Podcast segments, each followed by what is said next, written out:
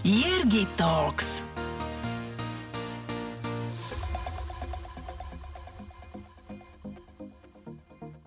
Rodák z Rimavskej Soboty. Absolvent hotelovej akadémie. V minulosti pôsobil ako vizážista a vlasový stylista. V roku dvetisícsedem zmenil podnikateľské prostredie a začal podnikať so spoločnosťou Nuskin Enterprises. Miluje cestovať a za posledných osem rokov navštívil desiatky miest po celom svete. Dnes pôsobí globálne vo viacerých krajinách sveta a je hrdým členom Circle of Excellence. A hosťom podcastu Ergi Talks je Csaba Laszlo. Krásne, dobrý deň. Vítaj, vítaj v podcaste Ergi Talks, ktorý pripravím v spolupráci s portálom Aktuality bodka es ká. A ja viem zhruba, čo nás čaká v najbližšej hodinke. Ja neviem, ale a... veľmi sa teším. No, podľa mňa ty to vieš lepšie ako ja, akurát nevieš, čo všetko nám porozprávaš ešte, ale ja tak akože zhruba kontúry nejaké tuším a veľmi sa na to teším, pretože ten tvoj príbeh je taký plný vzostupov, niekedy nejakých dolín a takých akože odrazení sa od určitých prekážok, to môžeme nazvať životných. A ja sa veľmi teším, lebo z toho, čo ja ťa poznám, tak ty si veľmi otvorený. Tak pevne verím, že si si to priniesol aj teraz so sebou. Budem sa snažiť byť autentický. Perfektné. Uh, tak začneme rovno z ostra. Poďme. Uh, kto si ty jednou vetou?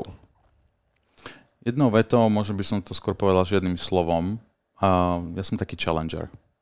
OK, tak teraz ťa budem challengeovať, lebo, lebo ďalšia otázka je, že keby sa mal charakterizovať tromi slovami, tak aké by to boli? Um, na maximum.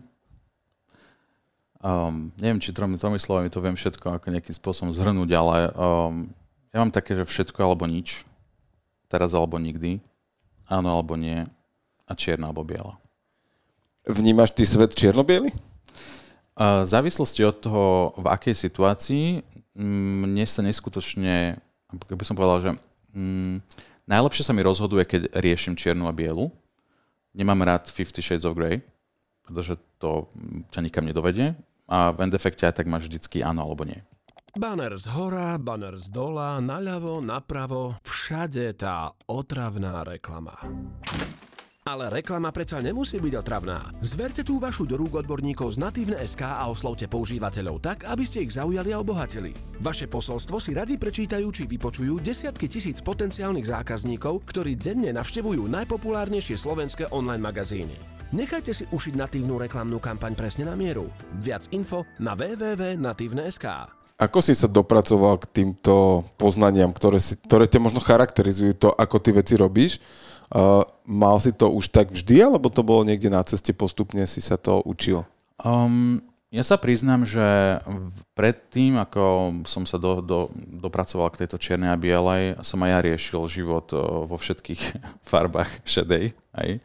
Ale nejakým spôsobom ma to unavovalo a povedal som si, že musí, byť, musí existovať nejaký iný spôsob m, nielen života, ale rozmýšľania, ktorý ťa oveľa efektívnejšie a rýchlejšie dovedie niekam. Ako keď stále len váhaš, že rozmýšľaš, že premýšľaš, že teraz túto šedu, alebo hentu šedu, alebo onú šedu.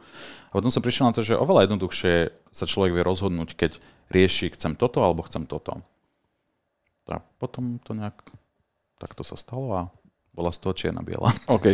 Ja mám takú, nazviem to, že teóriu, že, že pokiaľ človek vie, čo sú tie jeho ciele, tak sa mu veľmi ľahko rozhoduje, pretože si položí otázku, či ma táto vec, aktivita, stretnutie, čokoľvek približuje k tomu cieľu alebo oddialuje. Je to niečo podobné, tá čierna biela v tom tvojom vnímaní? Mm, ja sa dosť rozhodujem emočne. Um, ale naučil som sa do toho zapojiť už aj ten mozog, lebo v minulosti som bol uh, len emočný typ a vždy som robil vec tak, ako som cítil, ale som pochopil, že ten mozog do toho človek potrebuje zapojiť, lebo emócie nie vždy majú pravdu. Takže keď to človek sa snaží nejak vybalansovať a riešiš aj tú emóciu, ale trošku aj ten mozog, tak vtedy podľa mňa vznikne, teda mne sa toto osvedčilo a týmto spôsobom rozmýšľam alebo, alebo sa snažím rozhodovať o veciach. Okay. A keď ty si mal detstvo? Uh, ja som mal veľmi dobré detstvo, ale vždy som vedel, že nie som to klasické normálne bežné dieťa, ako boli moji spolurovesníci. A um, bol som vždy taký outsider. A vždy na mňa ukazovali prstom, lebo som bol vždy iný ako všetci ostatní.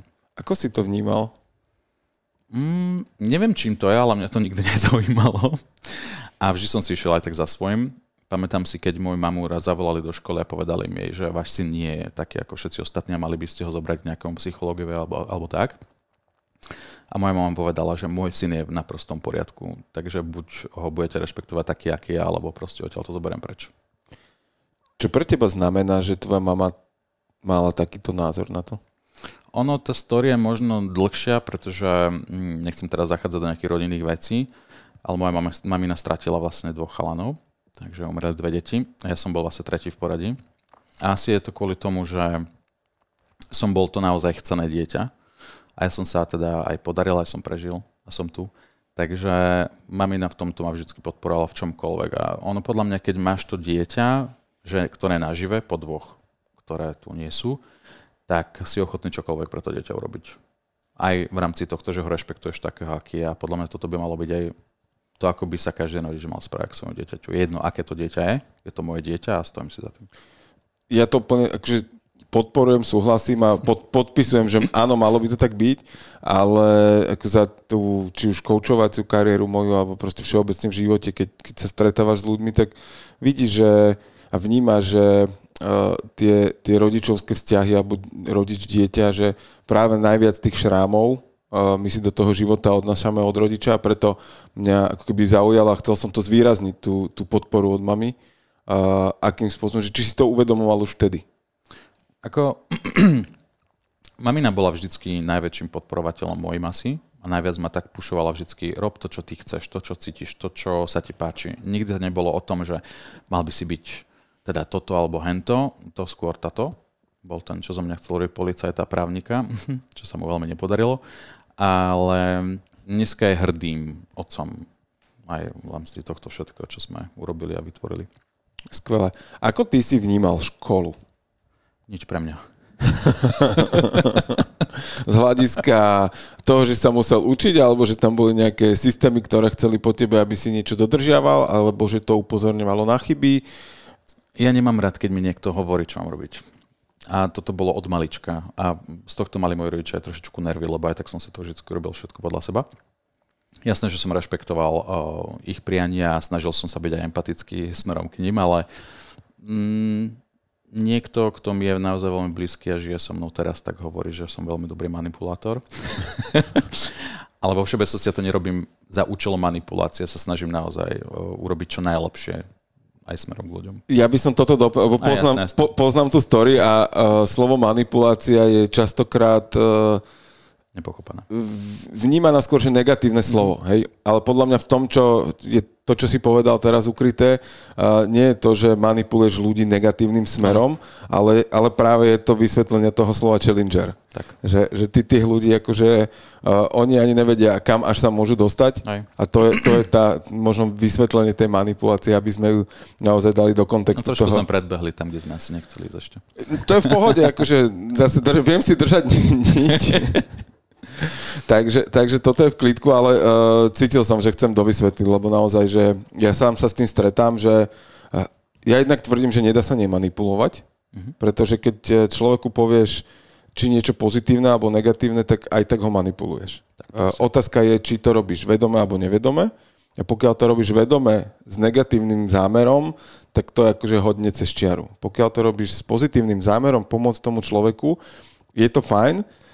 Ale na druhej strane stretám sa už aj s tým, že koľkokrát ja mám pocit, že by tým ľuďom bolo pomôcť, ale oni to v tej chvíli ešte nechcú, alebo nie sú na to vyz- vyzretí a potrebujú ako keby ten svoj priestor a čas na to, aby, aby tam vyrastli.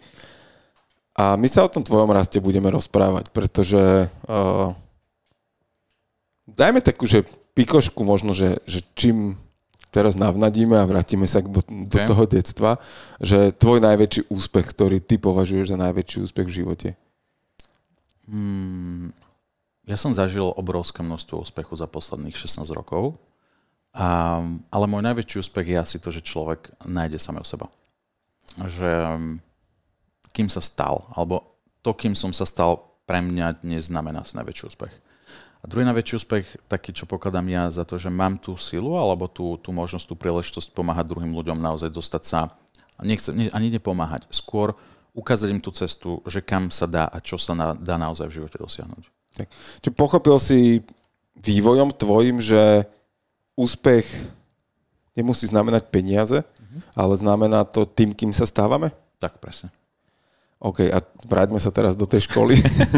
Škola nebola nikdy nič pre mňa a je to asi presne kvôli tomu, lebo mal som tú česť a možnosť sledovať asi od svojich desetich rokov ľudí, ktorí k nám chodili, tož to moji, moji rodičia majú polovnícky revír a teda z celej Európy chodili k nám ľudia na polovačku a neboli to práve najchudobnejší ľudia.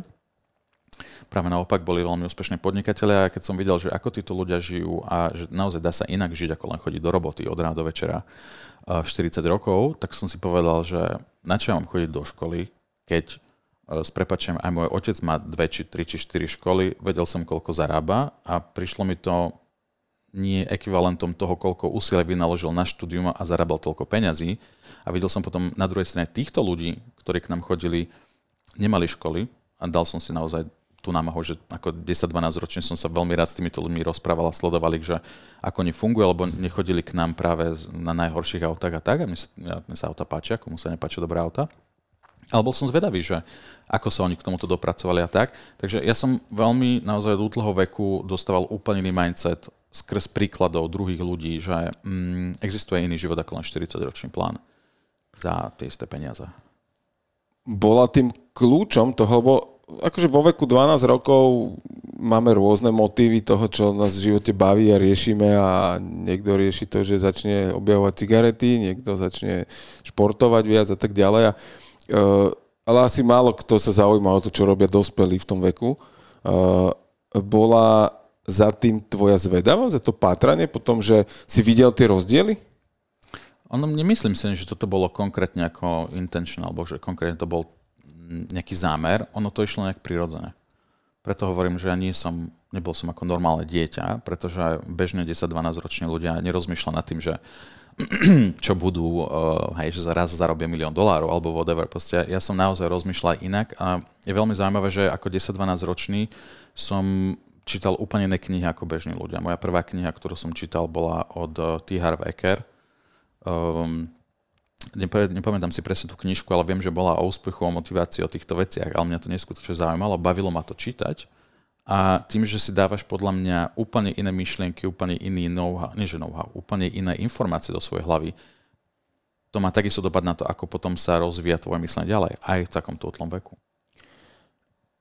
Ako ty si vnímal tú inakosť, možno to, že, to, že ty si to popísal, že outsider v tej, v tej partii, uh, s postupujúcim vekom. Bral si to už potom, že ako niečo že bežné a skôr si si, OK, že I don't care, uh, mám tu ja svoju cestu a, a... Skôr toto, že ja som presne vedel, kam idem, alebo nevie... Dobre, nevieš ešte v dvanástich rokoch presne, že kam ide, že, alebo čo sa bude diať. Um, ja som bol naozaj veľmi, naozaj veľmi zlý z matematiky a um, dodnes najradšej čísla sledujem vtedy, keď mi pribúdajú na účet, ale veľmi počítať nemusím. Ale v tom veku nejakým spôsobom... Ale to... percenta si sa naučil rátať, nie? To, to ide. Hej, hej, hej, akože toto mi ide aj...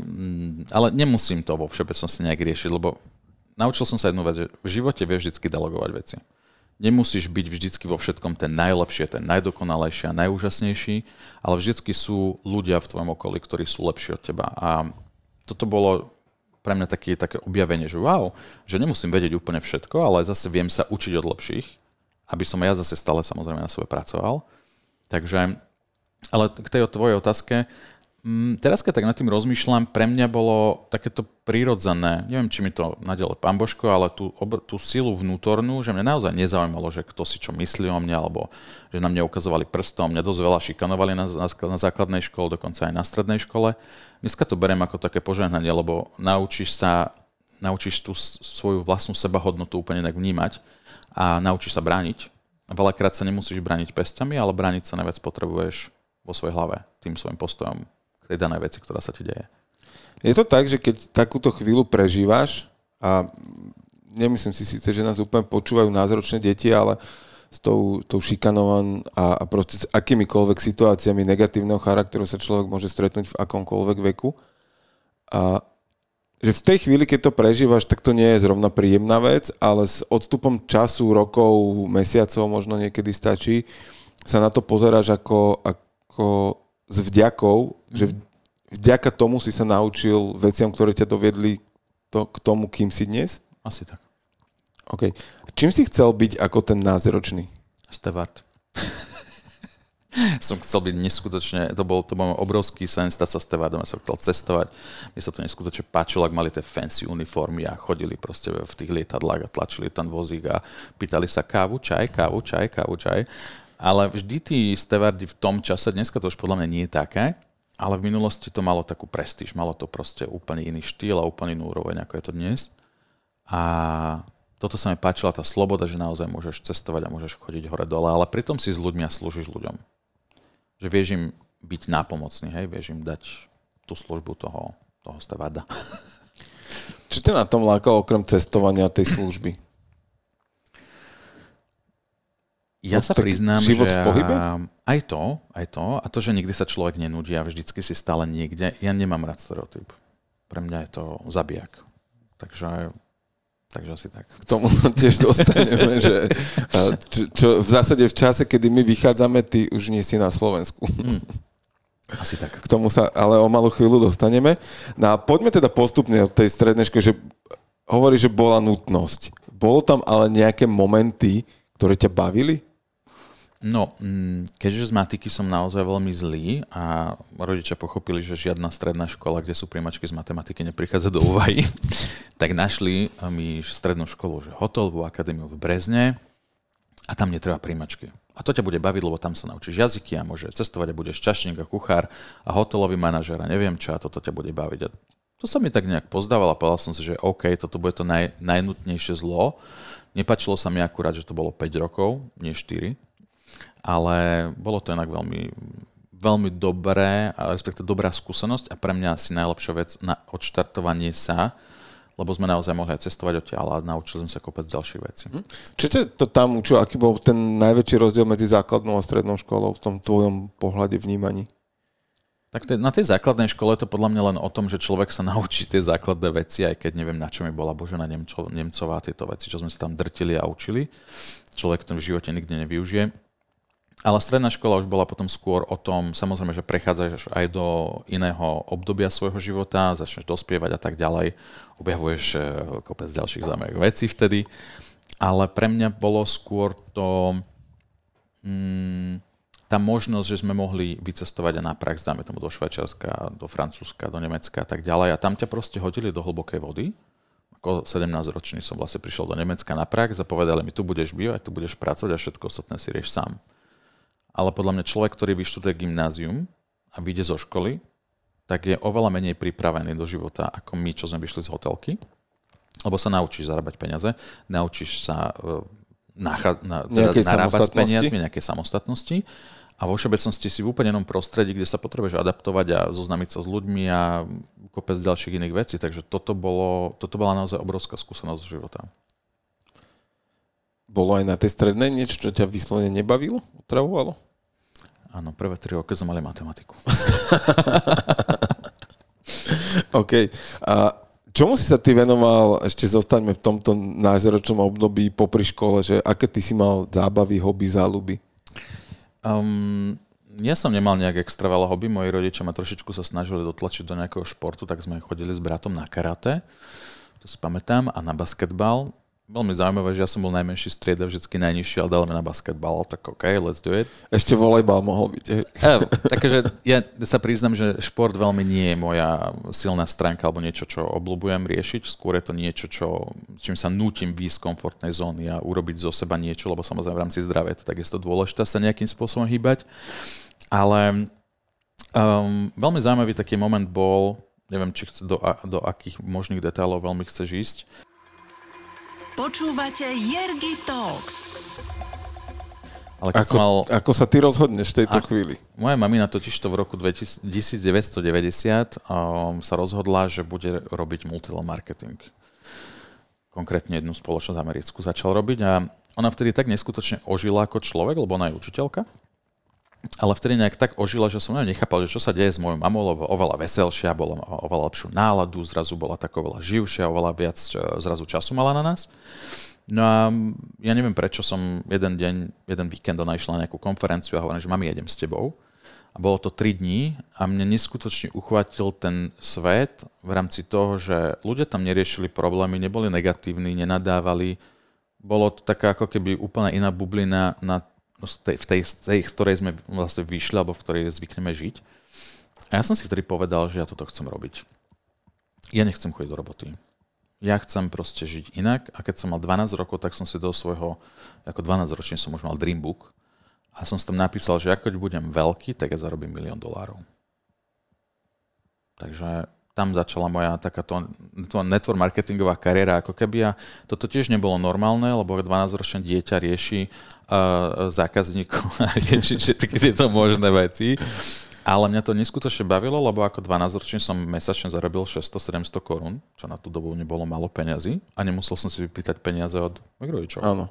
Takže mal som už svoju vlastnú slobodu. Už, už, ako... už, už bolo na ten základný život. Aj, presne tak. Začo ísť do mesta. Takže tým, tým som sa vtedy nejak, nejak hral a ja som sa toto celkom aj obul a zapálil preto, lebo som videl, že vieš zarobiť peniaze úplne iným spôsobom a možno, že veľa jednoduchším, ako chodiť do práce osem hodín. A toto ma tak nejak začalo fascinovať a hlavne aj ten self-development. Proste ten, ten sebarozvoj v rámci toho a hovorím, nebol som klasická normálne dospievajúce dieťa. No, tak uh, výnimoční ľudia dosahujú výnimočné výsledky a niekde sa to proste prejavuje. Takže, takže ja si myslím, že uh, je to úplne v poriadku, lebo každý sme jedinečný svojím spôsobom. Tak, presne, tak. Aj keď včera som za, niečo som pozeral večer a zachytil som informáciu a akože o relevancii tejto informácie netuším, ale, ale bolo to, že je sedem identických kopií človeka na planéte. Okay. Čiže vlastne šesť ďalších m- m- mňa, Nás, mňa. mňa s, akože s výzorom, povahou a tak ďalej vraj stretnem. Alebo teda, že existujú takí ľudia. Ono je dosť vysoko pravdepodobné, že sa nestretneme nikdy. Ale je to halus. Ale to je zaujímavé, že, sedem, že tá sedmička sa opakuje v týchto princípoch trošku, lebo sa hovorí, že cez sedem ľudí by si sa dostal vlastne k prezidentovi Ameriky, áno, hej, alebo áno. Akéhokoľvek iného človeka, cez sedem ľudí. Zaujímavé.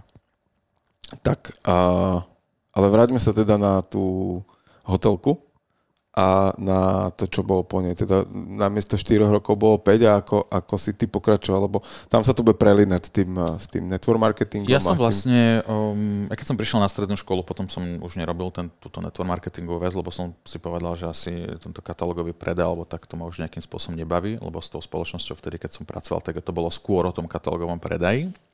Človek sa vyštvrel do určitej úrovne, ale už potom to tam odtiaľ toto nejakým spôsobom nepúšťalo ďalej. Tak som sa na to vykašľal. No samozrejme rodičia ma pušovali, lebo tak škola je prednejšia. Potrebuješ preboha doštudovať aspoň tú strednú školu, čo s tebou bude, keď ani toto nebudeš mať.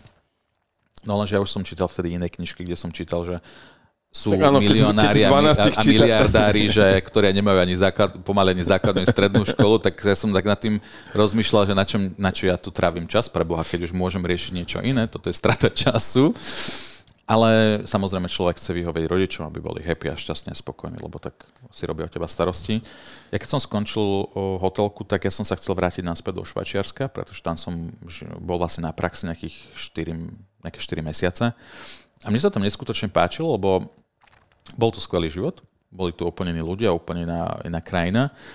Len s tým, že my sme ešte vtedy neboli v šengenskom priestore, teda v Európskej na tieto veci, tak som nedostal pracovné povolanie. A vtedy sa mi zrútil svet, lebo som s tým rátal, že sa tam vrátim naspäť. Mne už dokonca moji šéfovia poslali pracovnú zmluvu a keď som uvedel, že mi chcú dať päťtisícosemsto švajčiarskych frankov mesačne, tak to som si povedal, že to je cool život. Akože dream job, áno. Amazing, let's do this. No a keď mi poslali teda tú, ten list... Len počkaj, aj si si vyhral, ty síce ty nevieš matiku, že koľko mesiacov by si musel na ten milión robiť. To ktorý, som ešte vtedy ktorý si tam mal vysnívaný. Ono, vieš, keď sa začneš vtedy do toho klasického života, lebo ono ťa to aj tak skôr či neskôr donúti, lebo tak ideš v prúde nejakom. V prúde. A ja som na to úplne zabudol, že ja som si ako dvanásťročný vtedy napísal, že raz zarobím milión dolárov alebo whatever. A v určitom momente aj veľa, niek- niektorí ľudia aj za celý život zarobia milión dolárov, ale veľa takých ani není. No, ale mi, minú jeden celá dva. Tak, tak, tak. Takže m, po škole som ostal doma a moji rodičia strašne, teda veľmi chceli, aby bol zo mňa právnik a môj otec chcel, aby som išiel na právo. Čo som povedal, povedal, že ak si chceš robiť hanbu, ja pôjdem na tie príjmačky, ale bude to hanba. No a keďže mne dosť dobre išli jazyky, tak si povedali, že mám, teda vyber si nejakú vysokú školu, aspoň štúduj jazyky, lebo to ťa uživí. OK. No a som dva roky bol po škole doma, lenže dva roky u nás na dedine nerobíš nič iné, len sa ráno zobudíš, teda byť o desiatej, ideš s kamoškou na kávu, potom si dáte nejaký drink, potom idete sa túlať do, do mesta, potom dojdeš domov, naješ sa, pospíš si a večereš na party. A toto bolo dva roky. A mňa to proste po dvoch rokoch prestalo baviť a som si ja povedal, že ak tu ostanem, tak sa zo mňa stane jeden stokilový alkoholík, ktorý bude na podpore. A som skončil a toto, toto není môj život. Tak som teda pritakal a povedal som, OK, ja idem teda na tú vysokú školu a išiel som do Banskej Bystrice na filozofickú, teda na humanitárne vedy, nemecký jazyk a filozofia, čo bola divná kombinácia, ale nič iné nebolo. A teda, nič iné bez matiky nič nebolo. Bez matiky nebolo. No a to bolo celkom zaujímavé, až do momentu, o, teda môj otec ma vtedy dokonca motivoval, že ak urobíš príjmačky, tak ti kúpim auto. A že, oh, to bude pecka. A vtedy bola Opel Corsa v takej tej metovej zelenej. Ja som sa to tak strašne tešil. Samozrejme, máš oveľa väčšiu motiváciu robiť príjmačky. Príjmačky som urobil, prišiel som domov, že wow, dobré príjmačky urobené, kde auto. No, urobím to tak, aby si mal väčšiu motiváciu. Keď dokončíš prvé skúškové obdobie, tak ti to auto kúpim. Prvé skúškové obdobie, za týždeň som urobil všetky skúšky. Došiel som domov, taký natešený, pozerám do garáže, auto nikde, na dvore nikde, druhej garáži nikde auto, hovorím, čo toto je. Tak som išiel reklamovať, že kde mám auto, ale že vieš čo, dohodneme sa, ak dokončíš ten prvý ročník, tak potom ti to auto kúpim. Tak som dokončil prvý ročník, urobil som všetky skúšky, auto nikde. No som si povedal, a dosť. Hovorím, vidím, že to auto žiadne nebude. A ja som vtedy išiel na leto do Bratislavy, a mal som, to, mal som tu vlastne o, lásku.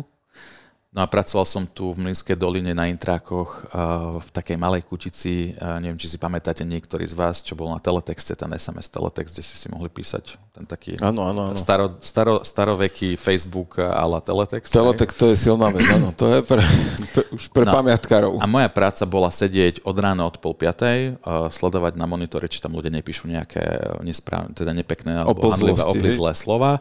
A ja som to tam vlastne blokoval a mazal. A toto som robil šesť hodín. Za, tuším, tridsať korún na hodinu. A každý deň. Celé to. No a potom som si povedal, že to tiež nebude môj šalok kávy.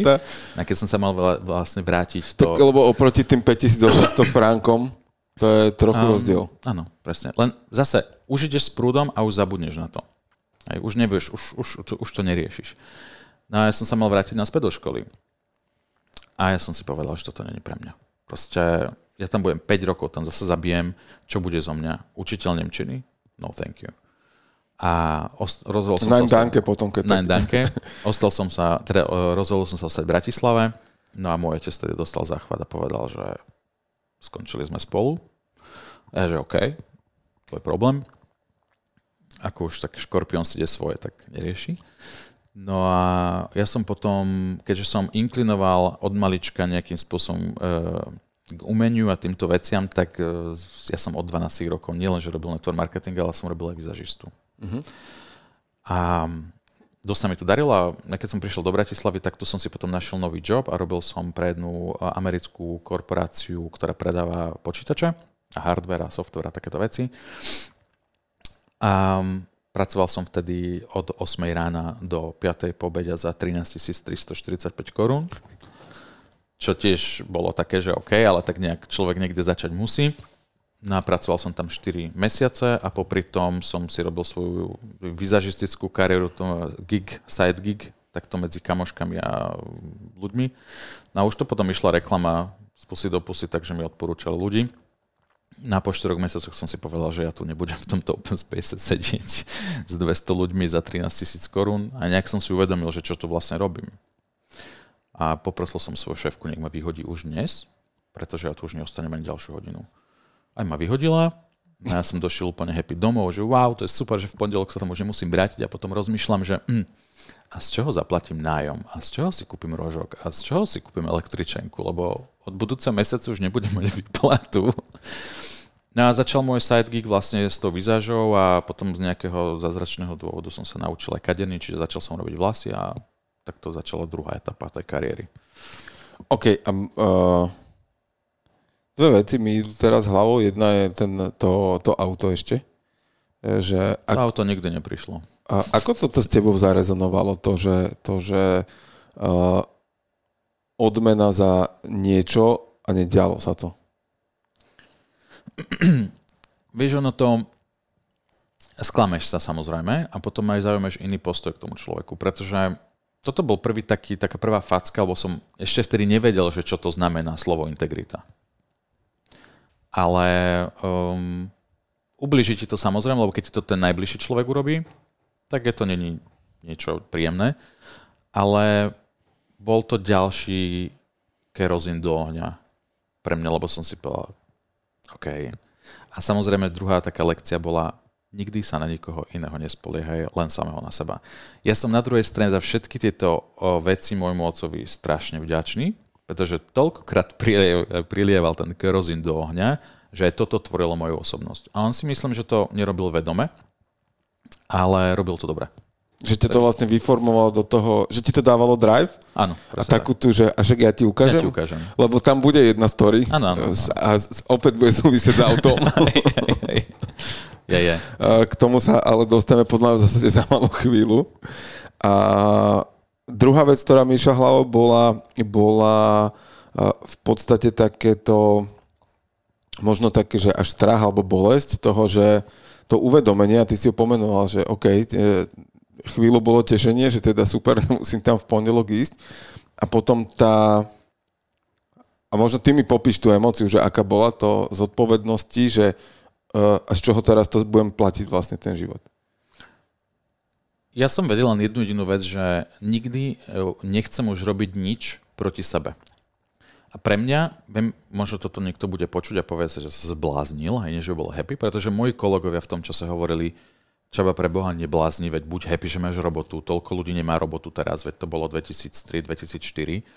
A ja som im povedal, že chalani, sorry, je mi to úplne jedno, ale ja Ja mám na oveľa viac, ako tu sedieť a klikať na tej myške a nahadzovať ordre pre niekoho, ktorý z toho zarába šialené peniaze, ale dá mi omrvinku trinásťtisíctristoštyridsaťpäť korún, čo keď dneska prerátame na eurá. štyristo eur. A, a dneska si na to tak spomeniem, ja nechápem, ako som dokázal z tých trinásťtisíctristoštyridsaťpäť korún si zaplatiť nájom, električenku, jedlo, mobil a neviem čo všetko. Dneska by si nemal šancu. Ale po, poučenie z tohto vlastne odpoveď na tvoju otázku bola, ja som pochopil, že mám oveľa väčšiu hodnotu než nejaké malé skoliesko v nejakom korporátnom svete, ktorý ktokoľvek môže odtiaľ vymeniť a vyhodiť, keď príde niekto, kto je lepší, alebo no, lepší, ale lacnejší, hej, alebo mladý. Um, ja som nechcel závisieť na rozhodnutí niekoho iného, kto sa možno, dajme tomu, to ráno zle vyspal, alebo prišlo naradenie z hora, že potrebujeme toto trošku preriediť, lebo je to tu drahé. A môj život tým pádom závisel na rozhodnutí môjho šéfa, alebo niekoho vyššieho z korporátu. A ja som nedokázal žiť s týmto pocitom, že niekto iný riadi môj život. A nie ja. Počúvate Ergi Talks, podcast o inšpiratívnych ľuďoch a ich ceste za úspechom. Ako ty si ho teda chopil do svojich rúk? Po, po tomto uvedomení v ten víkend, že OK, tak od pondelka inak. Ono je zaujímavé, že niekedy anjeli strážni existujú, alebo je to osud, neviem, proste nejaká vyššia energia zasiahla, pretože hneď v ten týždeň uh, mi moja kamarátka zavolala, že počujem, mám tú kamošku, ktorá má salón, ona potrebuje asistenta. A hľada niekoho fakt zaujímavého a dobrého, a ty si fakt, že mega dobrý. Jasné, že začneš zametať vlasy a umývať vlasy a tieto veci, ale proste go for it. Takže ja som povedal hneď áno. A zarobil som polovicu toho, čo som zarábal v tej firme predtým, takže šesťtisícosemsto niečo to bolo, ale bolo mi to proste jedno, lebo aspoň na nájom budem mať a budem mať na rožok, na niečo, nejaké jedlo. Len potom v tom čase ja som išiel veľmi rýchlo, lebo ona videla, že ja som teda není nejaký ťuťo. Že si ako zametač fajn, ale vieš aj, vieš aj iné. Toto asi môžeme ho inak využiť. No zrazu jej zákazničky chceli chodiť ku mne na vlasy, pretože videli proste nejaké iné výsledky. Ja som totiž to na tajňašku po večeroch potom robil svojich zákazníkov, čo to je jedno teraz už, aj keď sa to dozvie. Ale um, začali jej zákazničky chodiť ku mne, čo jej veľmi nepadlo dobrá a tým pádom sme sa teda rozlúčili. Ale takže nie ona vyhodila mňa, ale ona bola tá, ktorá odišla preč. Zo svojho zálonu. Áno, a my sme potom vlastne s tou druhou kočkou, ktorá tam robila, to zobrali a začali sme tam si bačovať my sami. Aké to bolo pre teba tento prerod toho, že uh, chopil si sa príležitosti, a to je možno veľmi akože fajn upozorniť na to, že, že ako neohrdol si tým, že, že budem niekde asistent, pomocník a tak ďalej, že aj za menej peniazy, ale v niečom, čom si vnímal, že sa budeš vedieť realizovať. A aký bol ten prerod z toho, že OK, tak po nejakom čase, že makal si na sebe, robil si a prišla tá odmena?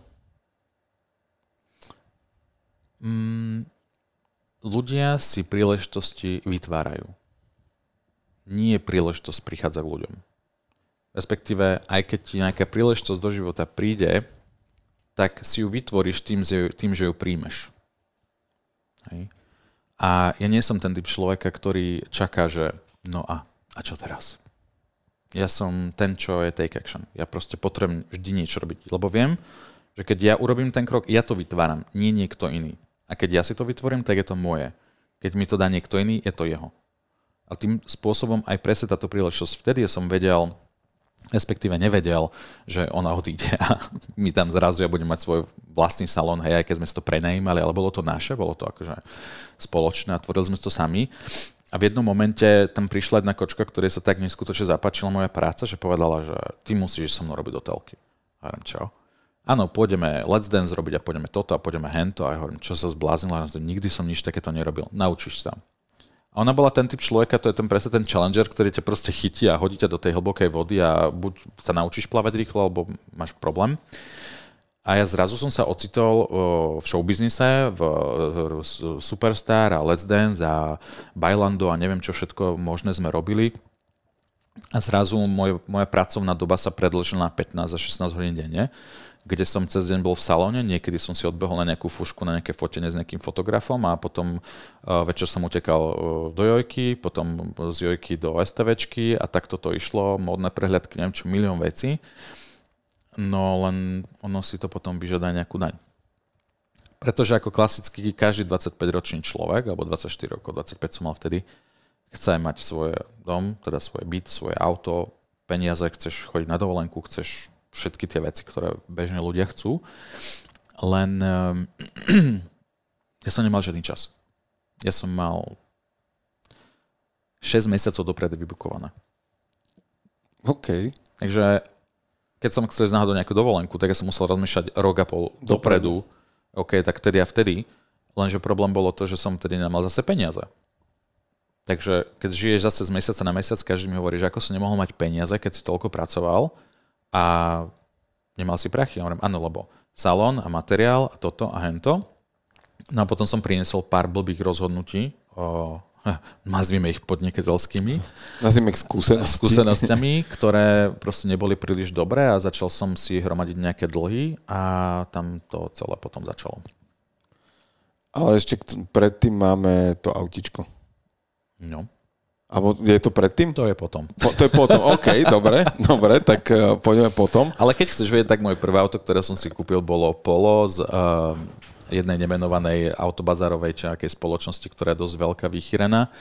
A v strejším priateľom sme sa poskladali proste dvaja na to auto a boli sme totálne vyhepení, také červené Polo to bolo a mali sme ho presne asi dva týždne a potom jeden krásne ráno som išiel do salónu, do práce, prišiel som na parkovisko a tá auto tam už nebolo.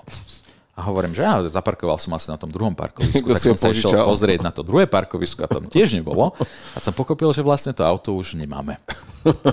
Takže nám ho niekto ukradol. Zlaté. Uh, OK, tak poďme k tým, uh, tej skúsenosti drahej. Uh, akým spôsobom si sa od toho odrazil? Čo ťa to naučilo? Tá skúsenosť v tomto bola asi taká, že o, naše telo môžeme žmýkať a, a, a ničiť ho. Ja si pamätám, môj životný štýl v tom čase bolo štyridsať štyridsaťpäť cigaret denne, asi tak desať espresso káv, jedna bageta z pumpy a možno niekedy už, keď som naozaj nevládal, tak som si zobral dva baličky kryštálového cukru, ktorý ti bežne dávajú ku káve, tak som si to vysypal do pusy a som aspoň mal nejakú energiu. Pretože potrebuješ držať to tempo a ideš z jednej akcie na druhú a robíš a makáš a dreš a dojdeš domov, spíš tri hodiny, staneš, ideš znova a my sme natáčali koľkokrát aj nejaké seriály a filmy, neviem čo všetko možné um, a a spal som dve tri hodiny. No a v dvetisícšesť roku si to vyžadala z takú daň, že som skončil potom hospitalizovaný. Ja som jednoducho odpadol, moje telo to už proste nedalo. No a tam tých pár týždňov, keď som bol, tak som mal naozaj čas rozmýšľať nad tým, že OK, mám dvadsaťpäť a nemám peniaze, respektíve som ťažko minuse. Um, neviem, dokedy toto budem vládať, keď sa do toho vrátim ešte raz naspäť. A čo ďalej? A ja som miloval svoju prácu, ale vedel som, že ten spôsob, ktorým mi zarába peniaze, ten job, môžeme to tak nazvať, ma nikdy nedostane do toho stavu nejakej slobody alebo vôbec pohody, keď toto budem robiť ďalej. No a vtedy som začal rozmýšľať, že chcelo by to niečo nové, len som netušil, že čo by to malo byť, pretože ako dvadsaťpäť rokov, máte dvadsaťpäť rokov, máte minus tridsaťpäť tisíc na účte. Ste v, ko- v korunách vtedy. V korunách to bolo milión, aj neviem koľko. Počkaj, to bolo v eurách, hej? tridsať tisíc. Um, to bolo v roku dvetisícšesť. Tak tomu to, to bolo v korunách. To bolo dvetisícosem, tuším, deväť, aj, tuším. Tak, tak, tak nejak, hej, hej. Takže tých nul, keď tam vidíš, uh, je veľa. Dosť blbé a samozrejme nespával. Zase som nespával z toho, lebo som nevedel, ako to im vyriešiť. A keď ťa toto máta, tak sa nevieš ani sústrediť na nejaké veci, nevieš mať ani radosť zo života, pretože niekde v podvedomí stále tvoj mozog funguje, kde zoženiem tie prachy. Kde zoženiem tie prachy. Ja som vedel, že budem mať veľmi veľký problém, keď toto nejakým spôsobom ne, nezaplatím. A mal som takú veľkú krabicu, do ktorej som hádzal tie obálky od vymáhackých tých agentúr a kancelárií. Jednoducho som to už aj neotváral, som to hodil a tváril som sa, že to neexistuje. Na jeden deň potom, keď som došiel do mojej nemocnice, tak som si sadol a povedal som, OK, ideme si upratať život. Vytiahol som tú krabicu, začal som otvárať všetky tie obálky a keď som to zrátal, tak bolo mi naozaj nedobre. Pospomínal si si na matiku. A že oh yeah, ako si sa semka mohol dostať. Hej. Ale dneska to zase berem ako požehnanie, lebo bol to presne ten odrazový most, keď sa faceneš, keď sa z očí v oči postavíš tej realite a povieš si a teraz dosť. Aký bol? A toto akože uh, mňa zaujalo, tiež možno v iných kontextoch boli v mojom živote veci, ktoré som tlačil a, a presne tváril som sa, že neexistujú a tak, že dáme stranou, to sa ano, nestane. Ano, ano. To, to ma určite nikdy nedobehne, hej, že to sme v pohode. Ale potom fakt, že si to spísať a, a, a pozrieť sa na to a povedať si, OK, tak nejak to musím vyčistiť na to, aby som začal inak. Ono podľa mňa není nič lepšie. Ja som sa od toho momentu naučil, ja to volám, že á štvorková metóda. Proste si sadneš, zoberieš si jednu čistú á štvorku a napíšeš si svoj život na ten jeden papier so všetkými negatívnymi uh, vecami a vždy treba začať negatívnymi, lebo keď to nevidíš celé ako v tom, v tom kompakte to, tej negativity, celú tú vec tak zhora, tak potom nevieš tvoriť tú pozitívnu časť. A ja som vlastne vtedy si povedal, dobre, tak musíme nájsť nejaký iný spôsob, ako toto všetko splatíme. A vedel som, že aj keď budem strihať dvadsaťštyri sedem a farbiť vlasy a neviem, chodiť do ďalších gigov a riešiť neviem aké fotenia a tak, nikdy v živote to proste nemám šancu. Pretože máš len určitý obmedzený počet času, keď si živnostník, kde vieš pracovať. No a ja keď som sa vrátil domov, tak som na Vianoce dvetisícšesť, ja, v decembri na Vianoce pod stromček som si lahol, ako keď som to robil ako malé dieťa a poprosil som Deda Mraza, Pána Božka, Ježiška, všetkých anielov, že prosím vás, pošlite mi niečo. Ja neviem, čo to je, vy viete najlepšie, čo bude pre mňa, ale ja potrebujem vyriešiť túto vec inak. A priznám sa, že rozmýšľal som aj na to najhoršou alternatívou. Pretože keď sa dostaneš do tej zúfalej situácie, že máš tento veľký problém a fakt nevidíš východisko, tak som rozmýšľal nad tou najhoršou vecou. Hej. Ale iba na chvíľku. Lebo som vedel, som dostatočne šikovný na to, aby som, sa, aby som to vyriešil. No a je to zaujímavé, ale asi ani nie týždeň na to, vlastne týždeň aj niečo na to, mi zazvonil telefón a jedna moja veľmi dobrá kamarátka známa mi volá, že počúvaj, potrebujem s tebou ísť na kávu, samozrejme potrebujem urobiť aj vlasy, ale chceme doniesť niečo na Slovensku a myslím si, že by to bolo niečo fajné pre teba. A hovorím, ak je to network marketing, tak ďakujem, neprosím. Áno, že dáme si spolu kávu a povieš mi áno alebo nie. Hovorím, OK. A ešte s takým veľkým egom som v januári vlastne tretieho prišiel do salónu. Povedal som, máš pätnásť minút. Ja ťa preruším teraz ja. v, tomto, v tomto príbehu a, a udržíme myšlienku, lebo vieme, kde, kde sa napojiť. Uh, je taký pekný príbeh o tom, ako uh, prídu záplavy a ľudia utekajú z domov, bla, bla, bla a uh, jeden obyvateľ domu zostane sedieť na streche. Postupne, jak voda prichádza, tak akože najskôr prídu jedni záchranári, druhý, tretí, všetkých pošle do prdela. Až zostane sedieť na streche, príde helikopter a on ich pošle, že ne, on proste jeho pán Boh to ide zachrániť, ano. Že netreba. Až nakoniec ho to zmetie a keď už ako príde do neba, že jakže si ma nezachránil, tí idiota, tí zachránári boli čo? Aj, aj tá helikoptera, to všetko poznám, tento príbeh veľmi tak, dobre. Takže, takže to je, mne to veľmi pekne uh, pripomenulo ešte to, jak si to mal spojené s tými Vianocami mm. a presne to, že prišiel, poprosil si, prišiel ti odpoveď a nepotrebujem, no, no, no, to sa ma netýka. Toto nie je pre mňa, nie som ten typ. Takže, a, ale napojím sa, bo pamätám si posledné slova, máš pätnásť minút. A toto bolo presne v momente, kde to, to je, mňa fascinuje, ako ľudské ego funguje. Že si totálnej prdeli, aj napriek tomu ti príde niekto dať do ruky ten najlepší nástroj, tú najlepšiu, tú, tú, tú záchrannú vestu, ktorá ťa proste, hej, zachráni. A ty povieš, že máš pätnásť minút. A ona za pätnásť minút mi to všetko vysvetlila v totálnom nadšení a som povedal, že... Mm, A ona, že okej, okay, vieš čo, um, ak budeš chcieť, tak ja sa všetky detaily, ktoré boli, tak um, mi vysvetlila.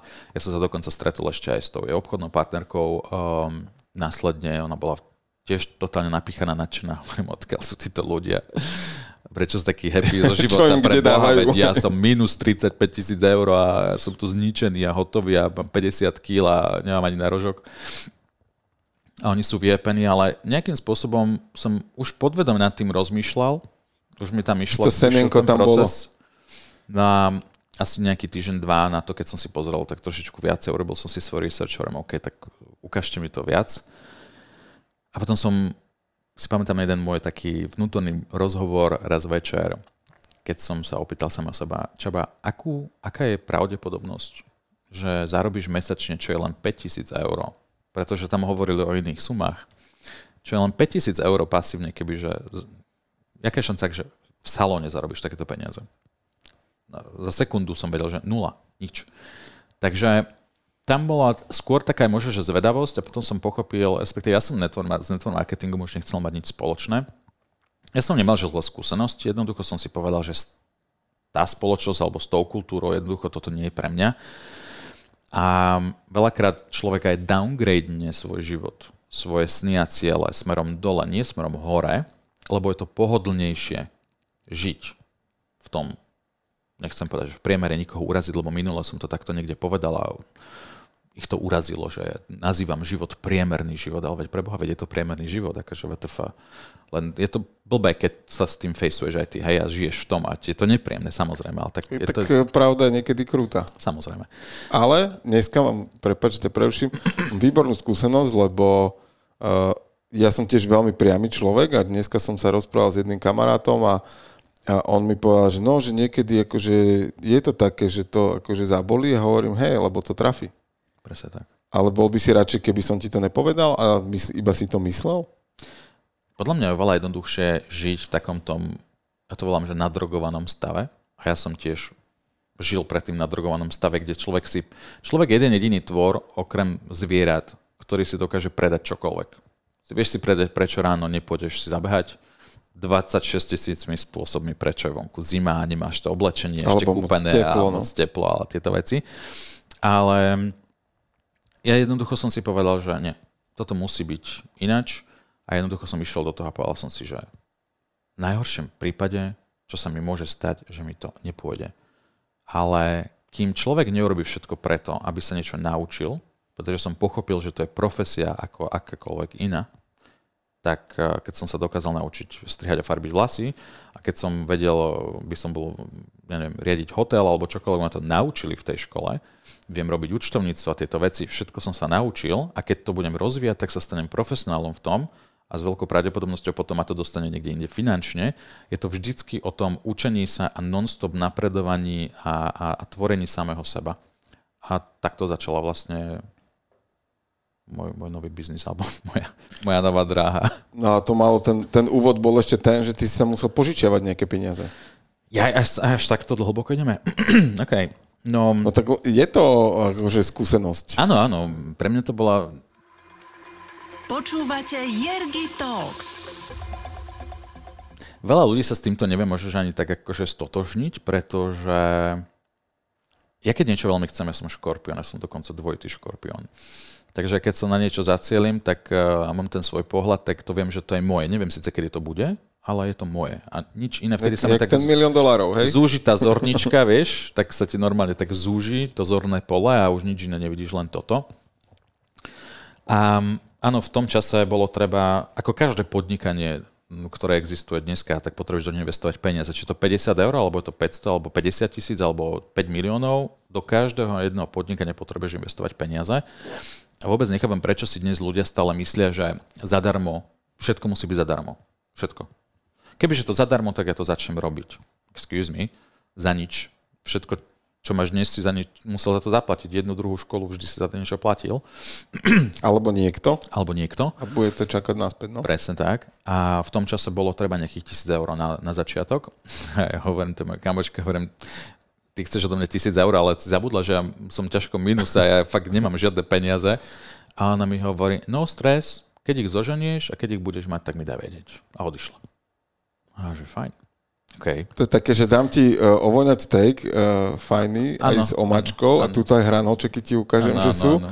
A, a potom ti to tak zoberiem spod nosa. Ja to volám, že lollipop efekt, ako keď ti niekto strčí do pusy také fakt super mňamkové lízatko, pokrúti ti ho v ústach tak tri štyri krát, niekto tak pocite, potom ti ho vyťahne a uteká s tým preč. A ja som bol neskutočne, že naštvaný na seba, ale hovorím, že ako som sa sem mohol dostať, že nemám tisíc eur. A v tom čase to bolo tridsaťpäť tisíc korún. Že nemáš niekde na účte pomimo našetrených tridsaťpäť tisíc. Ako som sa sem mohol dostať? No a ja som si, ja som, ja som to neskutočne chcel a povedal som si, OK, od niekaďaľ tie peniaze musíme zohnať. Takže komu zavoláš ako prvý? Rodičom. Čo ti povedia rodičia?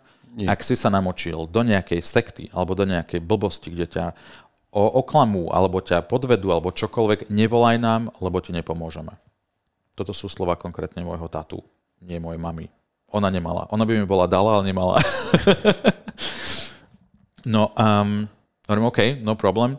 Tak ja som od koho mohol po dvadsať, teraz hovorím v eurách, hej, ale bolo to vtedy, si pamätám, s kamarátkou som siel na káve a pýtam sa, hovorím, Alexandra, vedel by si mi počať tridsaťpäť tisíc korún? A ona, že samozrejme, počkaj, počkam sa, pozriem sa do tašky, koľko mám, hej.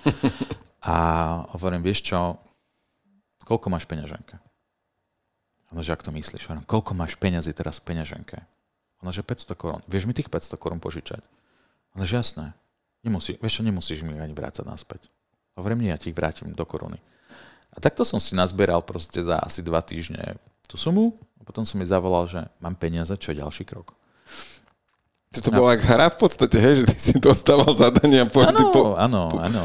Ono, keď máš dostatočne, dostatočné množstvo pokory v sebe a necháš sa niekým viesť, kto je naozaj úspešný v niečom alebo úspešnejší, tak je veľká pravdepodobnosť, že ťa to dovedie tam, kde je on. A tento princíp som veľmi rýchlo pochopil, že aha, takže takto to funguje. Nemusím stále len ja byť ten najmúdrejší. Niekedy proste sa potrebuješ nechať viesť aj druhými. Tak ono sa hovorí, že keď si najmúdrejší v miestnosti, tak si v zlej miestnosti. Presne tak. A teda čo bolo ďalšie zadanie? Čo bol druhý krok? No, keďže sme v tom čase nemali otvorený ani trh vlastne s tou značkou, čo som až vlastne neskôr pochopil, že toto nie je neotvorené, že som zaplatil niekomu tridsaťpäť tisíc korún za nejaký, nejaký package. Ale som pochopil, že keď si tak zoberiete, denne každý z nás minie dva, dva a pol, tri eurá na nejakú kávu, alebo nejakú minerálku, alebo limonádu, alebo čokoľvek, čo potom samozrejme spláchneme dole záchodom. Ale keď si tieto tri eurá vynásobíme tristošesťdesiatpäť dňami, tak je to vlastne tisícka, viac ako tisícka. Takže väčšina Slovákov, podľa mňa, dobre, nehovorím všetci, ale väčšina Slovákov a vôbec iných ľudí na svete denne, teda ročne spláchne tisíc eur dole do záchoda, ktoré by mohlo... Takže minimálne. Minimálne. Ja keď som sa opýtal jednej mojej kamarátky, že minieš tri eurá, viac ako tri eurá deň na niečo, čo neslúži ani tvojmu zdraviu, ani tvojej finančnej slobode. A ona, že tri, prosím ťa, to ako desať. A teraz začal ľudia rozprávať takéto sumy. Ja som si robil dokonca taký prieskum a to sú šialené peniaze. A hovoríme, vynásob si teraz zase tristošesťdesiatpäť dní a koľko máš rokov? Krát dvadsať, hej, že dvadsať rokov si ekonomicky činný a dvadsať rokov vyhadzuješ tieto peniaze hej. dole záchodom. A oni, že oh my god, na toto som nikdy nemyslel. Takže od toho momentu, keď mi niekto povedal, že ja neviem robiť tento biznis s tebou, lebo nemám tisíc eur, tak som že povedal, máš, ale sú v záchode. Takže väčšina z nás tisíc eur len tak spláchne do záchoda a keď si zoberieš, že si ekonomicky činný, ja neviem, desať rokov, pätnásť rokov, dvadsať rokov, tak za tých dvadsať rokov každý, mesi- každý teda rok si odložíš tých tisíc eur, tak máš tridsať tisíc na účte. Pomimo, ktoré ťa urobia safe. Nie minus tridsať, ale, ale plus. plus tridsať. A podľa mňa oveľa lepšie sa spí v noci, keď vieš, že na tom účte niekde máš tridsať, štyridsať, päťdesiat, sto tisíc eur, len kvôli tomu, že si jedno maličké rozhodnutie urobil inač a urobil si inú voľbu v rámci toho, že OK, tak tie tri Ečka si hodím do toho zlatého prasaťa každý deň. Je to ako keby, keď máš nejaký smer za cieľom a v podstate odchýliš sa možno na, v tom kurze o jedno percento na jednu stranu, tak v krátkodobom horizonte nebadaš rozdiel. Ano. Ale v horizonte rokov je ten rozdiel úplne, úplne, úplne opačný. Presne tak. Ono sa tak aj hovorí, že keď zoberieš nejaké dopravné lietadlo a odchýliš ho len o jeden stupeň na tej dráhe, a teda keď vyštartuje, ale dajme tomu, má nasmerované z New Yorku do Chicaga, tak doletí na Antarktidu a nie do, do Chicaga. Hej? Len kvôli tomu, že o jednu percent, respektíve jeden stupeň sa odchýlilo. A tento istý maličký, neviem, či ešte existuje niekde nahrávka Filozofia rozdielu o vlások, niekedy to bolo na YouTube ináč, skúsi si to pozrieť. A tam som pochopil presne, že čo dokáže ten, tá jedna maličká zmena v tom živote urobiť, ale konzistentným spôsobom každý deň, akým môže mať veľký dopad alebo výsledok na v akékoľvek oblasti našho života. Čo bola tá jedna zmena v tvojom živote? Myslíš kedy? No to ich bolo strašne veľa. Áno, ale keby si mal vypichnúť prvá, ktorá ti napadne teraz. Že ktoré možno rozhodnutie bolo to, to kľúčové? Ono možno to kľúčové rozhodnutie bolo to, keď som vlastne bol už tu v Bratislave a rozhodol som sa teda študovať ešte raz na Trnavskej univerzite marketing, lebo to som si bol, že to ma akože tak bavilo. A bude aj tata happy, aj budem mať bude, auto. Bude, bude, auto, bude auto. Možno bude auto. Aj. A to už som, to som si povedal, že to už kašlem na to. Ale vtedy ma jeden pán profesor, len kvôli tomu, lebo mám trošku také exotické meno, že Csaba Laszlo. Není veľmi slovenské meno. A on teda nebol veľký uh, hungaro mil. A on sa rozhodol teda, že cez tú skúšku, skúšku neprejdem, aj keby čo bolo. Aj napriek tomu, že som mu tam všetko vysypal a drtil som sa to jak blázon. A on ma neviem koľkýkrát vyhodil a povedal si, že povedal mi, že mám si požiadať dekánsky. A ja som si požiadal, lebo som povedal, že tak už keď som tu, tak to dáme. A vyhodil ma aj odtiaľ. A vtedy som bol neskutočne naštvatý, lebo investoval som peniaze do toho, čas a tak ďalej a bol to vlastne ten celý rok. Ale toto bol presne ten moment, lebo to bolo pred týmto všetkým. A kebyže možno tam ostanem a išiel by som vieš, tú dráhu a vôbec, tak by som sa k tomuto možno, že nikdy vôbec áno, nedostal. Áno. Takže dneska by som chcel pánovi profesorovi takto aj na diaľku poďakovať. Srdečne krásne, že ste ma takto tam psychi, psych, psychopaticky zničili, ale malo to naozaj skvelý, skvelý dopad. Tak to je taká historka, že Žigovi Palfi mu hovorila učiteľka na škole, že aby sa učil poriadne, lebo si tým hokejom nikdy nezarobí. Tak určite. Takže to, toto asi bolo niečo, niečo veľmi podobné. Bolo. bolo. Táto príhoda. Ale t- u teba je uh, taký ten, ten vzorec motívu, že, že aj ja vám to dokážem. Je taký, že, že to na teba funguje trochu? V minulosti áno, dnes už nie. Čo sa zmenilo? Um, naučil som sa milovať samého seba úplne vec na svete. A naučil som sa dať samého seba na prvé miesto. Ale v prvom rade som pochopil, že v určitom momente funguje tento dokážem ti, ukáž, veď ja vám ukážem um, tým druhým ľuďom, že to dokážete, ale v end efekte vás to aj tak nerobí šťastným. A veľa vecí som predtým robil tak, že veď ja vám ukážem, ale už keď som to dokázal a mal som to, ja som si hovoril, že a čo teraz? Nič mi to ne, nie, že nedalo. Dalo ti, lebo v tom procese, každý proces v niečom ti niečo dáva. Ale keď som začal robiť veci kvôli sebe, tak um, mám k tomu takú jednu veľmi dobrú story. Uh, môj mentor uh, mi raz povedal, bol to raz Bratislava na Američan, a išli sme po Bratislave a bol jeden taký krásny výhľad, výklad s uh, hodinkami drahými. A A ja som tak pozeral na také Maserati hodinky, čiže to bolo aj Maserati hodinky. A že wow, hovorím, tie hodinky by som tak strašne chcel. A on sa tak na mňa pozrel a hovorí mi, že a chcel by si ich preto, lebo ich naozaj chceš ty sám, alebo ich chceš preto, aby si sa predvádzal, ukazoval si ľuďom a dokázal si, že ja mám takéto hodinky, ako to som ja. A že uh. To bola taká facka, hej? Hmm.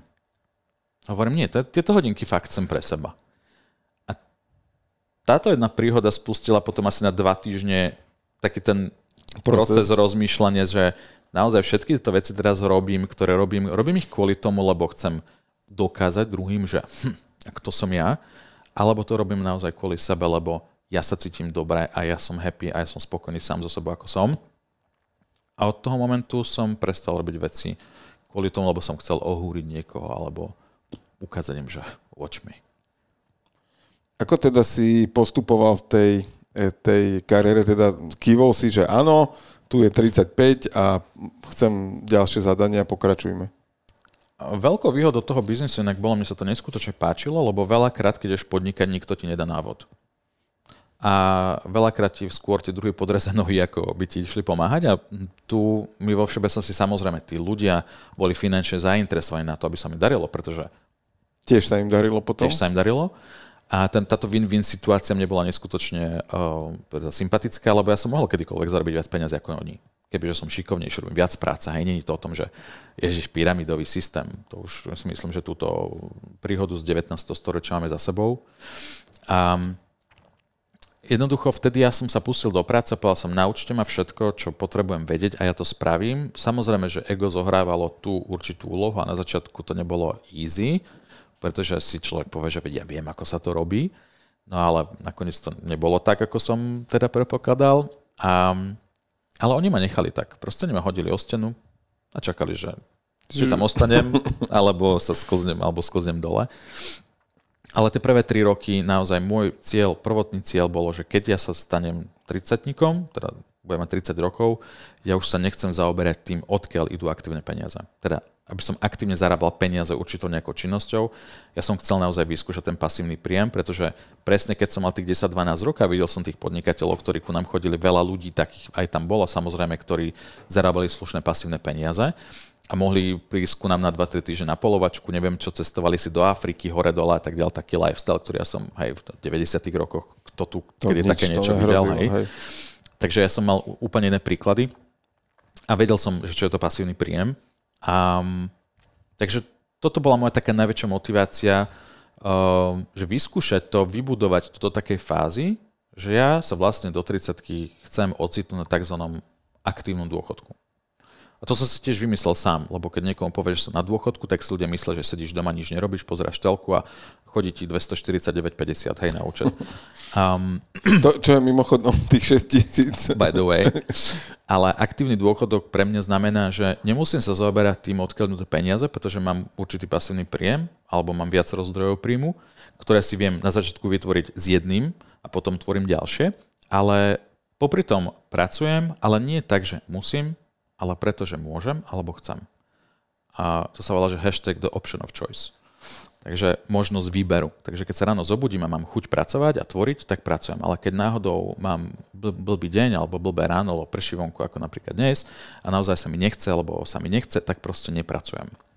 A ja som si dovolil vtedy, vlastne do tej tridsiatky som to presne dal, a som si chcel naozaj vyskúšať, že či to funguje, a dva roky som aktívne nerobil ten biznis.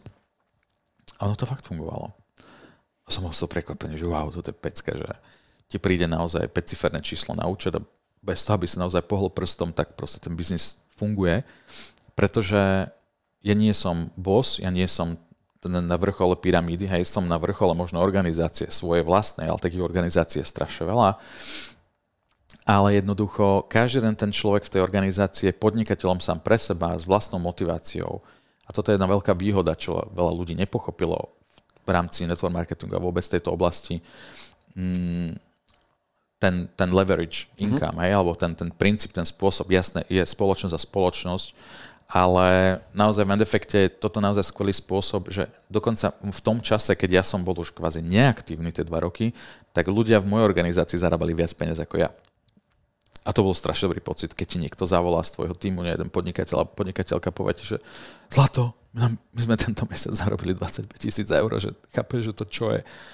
A ja som zarobil v ten mesiac možno osem.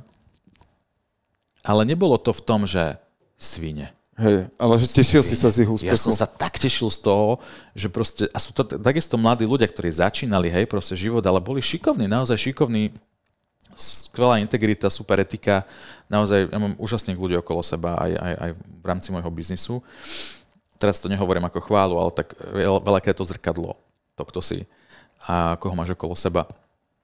Ale som úprimne sa tešil z toho, že ale pre mňa to na druhej strane bola aj skvelá príležitosť ukázať ľuďom, že to není pyramidový systém, lebo títo ľudia prišli pomaly dva a pol roka po mne do biznisu a prečo zarábajú teraz viac peniazy ako ja? Ako to možné? Veď ja som na vrchole tej pyramidy. Len tým, že ľudia nechápu, ako to celé funguje, ale počúvajú Gisku z piateho kolena, ktorá robila tiež network marketing alebo toto a nedarilo sa, ja prišla o všetky svoje úspory a všetky tieto príbehy, ktoré niekedy počúvam, tak podľa mňa to už dneska tak ne, už to tak nerezonuje medzi ľuďmi, lebo sme niekde naozaj úplne inde a podľa mňa tým, že ľudia majú oveľa väčší prístup k informáciám skrz internetu a týchto záležitostí, tak sme už niekde, kde chvála Bohu. Počúvate Ergi Talks, podcast o inšpiratívnych ľuďoch a ich ceste za úspechom. Ja sa spýtam na to dvojročné obdobie, kedy si bol v aktívnom dôchodku, že ako dlho ťa to bavilo? Dva roky. Dva roky. Čo ti začalo chýbať? Ja som naozaj vtedy si pocestoval a celé dni som pozeral telku a nevychádzal som z domu a užíval som si to nič nerobenie, nič nerozmýšľanie a tak. Samozrejme, že keď bolo treba niečo pomôcť alebo niekoho podporiť alebo po, urobiť konzultáciu alebo čokoľvek, nejaký event, tak som tam samozrejme bol. Ale ten aktívny, aktívnu prácu som ja nevykonával vtedy. Ale nejakým spôsobom som sa začal cítiť proste sám. A je zaujímavé, že keď sa dostaneš z tej kategórie nemám peniaze, mám čas, do kategórie nemám peniaze, nemám čas, čo ja som mal takisto, živnostenské, hej. Potom ideš do kategórie nemám čas, ale mám peniaze, to je klasický podnikateľský segment, a potom ideš do kategórie investorskej, alebo ja to volám, že sloboda, do kategórie mám peniaze, mám čas, tak ja som pochopil, že som totálne sám, lebo ja som mal aj peniaze, aj čas, mohol som si robiť naozaj, čo som chcel, ale, ale veľmi málo ľudí v mojom okolo, okolo seba, presne tak, mi povedali, sorry, ja nemôžem ísť, lebo nemám, nemám, nemám čas. Uh, alebo hovorím, poďme, poďme tam na, do, na dovolenku. Teda ja nerad poču, používam slovo na dovolenku, lebo, alebo dovolenka, lebo mne to evokuje, že niekto ti dovolí odísť na týždeň alebo na dva, ti uvoľní reťaz, hej, a potom sa vrátiš naspäť. Viem, že toto je možno tvrdé pre niekoho a možno budete neznášať, ale I don't care. Je to tak. Mm. A niekto ti proste dovolí, aby si si mohli zodýchnúť. Excuse me. Ja som slobodná bytosť. Ja keď si chcem oddychnúť teraz, tak si zoberiem veci a idem proste preč. A veľakrát ľudia mi aj hovoria, že čo stále operuješ s tou slobodou, preboha vedia, ja som slobodný človek. Hovorím, OK. Takže keď dnes večer ti poviem, že kúpime si letenku a ideme, dáme tomu do Dubaja teraz na mesiac, alebo na týždeň, alebo na tri, tak môžeš ísť. A vždy je odpoveď, nie, nemám za prvé toľko dovolenky a za druhé, to nie je len tak odísť zo dňa na deň a za tretie, koľko stojí letenka. Hovorím, OK, ale tak sorry, nie si slobodný človek. A viem, že toto je takisto také, že na hrane, hej, na hrane, pre niektorých, áno. Ale je to samozrejme od uhla pohľadu, ako sa na to pozrie. Ja to vidím takto. Niekto s tým môže nesúhlasiť, ja, ja s tým úplne ja to rešpektujem. Ale, ale toto je podľa mňa tá vec, že keď sa dostane človek do tej plus plus kategórie, že máš peniaze aj čas, a veľ, veľmi veľa ľudí by tam podľa mňa chcelo byť, uh, otázka na tvoju odpoveď, teda odpoveď na tvoju otázku bolo, že jednoducho pres, pochopil som, že potrebujem začať niečo tvoriť. A tento biznis nie je len o tom, že niečo vybuduješ a potom ležíš a nič nerobíš. Ale je to presne o tom option of choice. Keď mám chuť pracovať, pracujem. Keď mám chuť, nepracujem. Ale neni, tí ľudia nie sú na mne závislí. Nemám v maili dvadsaťšesť tisíc mailov, ktoré potrebujem prečítať a odpovedať a poslať. Nemám v kalendári, veď koľkokrát som ti ukazoval, že pozri sa, aký som busy a je to tam všetko prázdne. A je to presne kvôli tomu, lebo človek si vytvorí organizáciu samostatných obchodníkov, podnikateľov, ktorí si tvoria svoj vlastný biznis, ale nie sú na mne závislí. A to, toto je to, čo ti dá tú slobodu. A keď nemáš stres, tak potom ani si chorý. Lebo vo všeobecnosti môj najväčší cieľ bolo mať podnikanie, ktoré nie je pod tlakom, so stresom. Ja sa na začiatku je. Aj, priznám sa, prvé tri roky to nebolo easy, bolo to ťažké, ale najviac sa človek naučil. Ale neskôr už nemusíš toľko prihadzovať do tej lokomotívy toho uhlia, lebo už lokomotíva rozbehnutá a ide ti, ale stačí iba udržiavať. Prihodíš a jedno s druhým. Ale teraz som zase v tej fáze, že idem na next level a teraz idem lopatovať. Ale ty si medzi tým po, t- po tom dvojročnom aktívnom oddychu, alebo teda aktívnej, aktívnom dôchodku, ako si to nazval, v tridsiatke, uh, si sa vrátil a, a mal si motiváciu a aj si dosiahol, nazvem to, v, tom, v tej pracovnej oblasti úspech. A teraz nejde možno ani o to, že čo to bolo, v akej hodnote a tak ďalej, ale že čo ťa motivovalo k tomuto dosiahnuť? Ono, keď zarobíš v určitom momente určité množstvo peniazy, alebo zarábaš na mesačnej báze určité množstvo peniazy. Peniaze ako také um, už ma nemotivovali, respektíve v tom som nenachádzal um, to naplnenie alebo to šťastie, ale začal som hľadať, že OK, čo je to, čo mi urobí radosť a budem robiť tento obchod. A ja neskutočne rád slúžim ľuďom um, a pomáham druhým ľuďom, aj keď som už teraz si predefinoval túto vec, že nemôžeš naozaj pomôcť niekomu, kto nechce tvoju pomoc, respektíve ten, kto ťa ignoruje.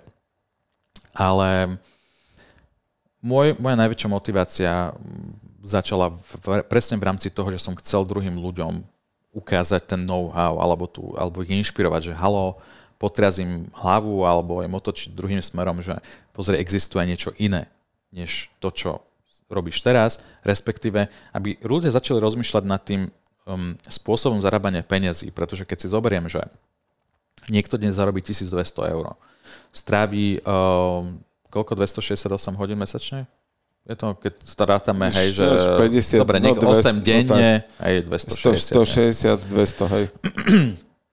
A dostaneš, a, a má, máš určitý počet dovolenky, hej, za ten rok. Tuším, je to dvadsať, dvadsať štyridsať, dní a potom tak, ne, po určitom veku dvadsaťpäť nejak, hej.